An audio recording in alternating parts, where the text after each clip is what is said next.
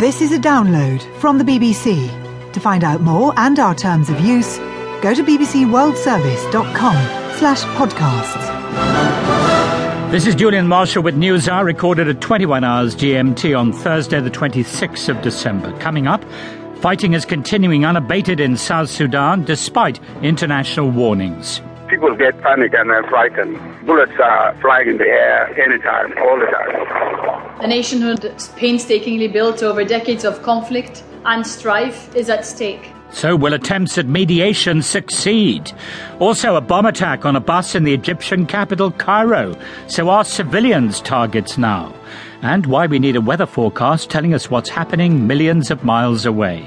Space weather affects our technological infrastructure, our electricity networks, our satellites.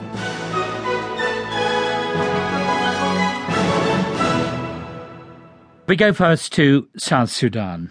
More than a thousand people are thought to have been killed since former Vice President Riek Machar rebelled this month against President Salva Kiir, unleashing tribal violence that has pitted Dinkas against Nuers.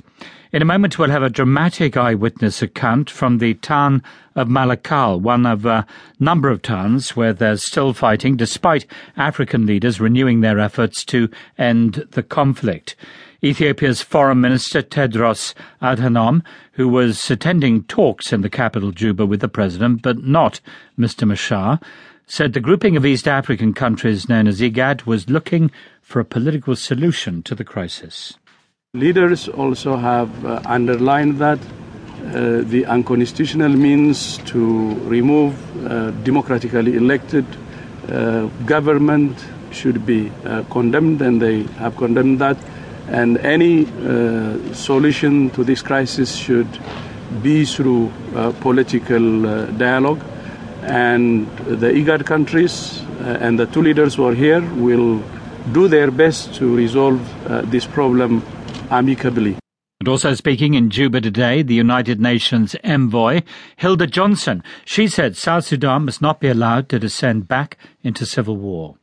What has happened this last week has, for many of them, brought back the nightmares of the past. The nationhood painstakingly built over decades of conflict and strife is at stake. And uh, for us, one of the most important things is to have those nightmares end. I therefore call on the political leaders of South Sudan to order their forces to lay down their arms and to give peace a chance, and to do so urgently. But for the moment, that's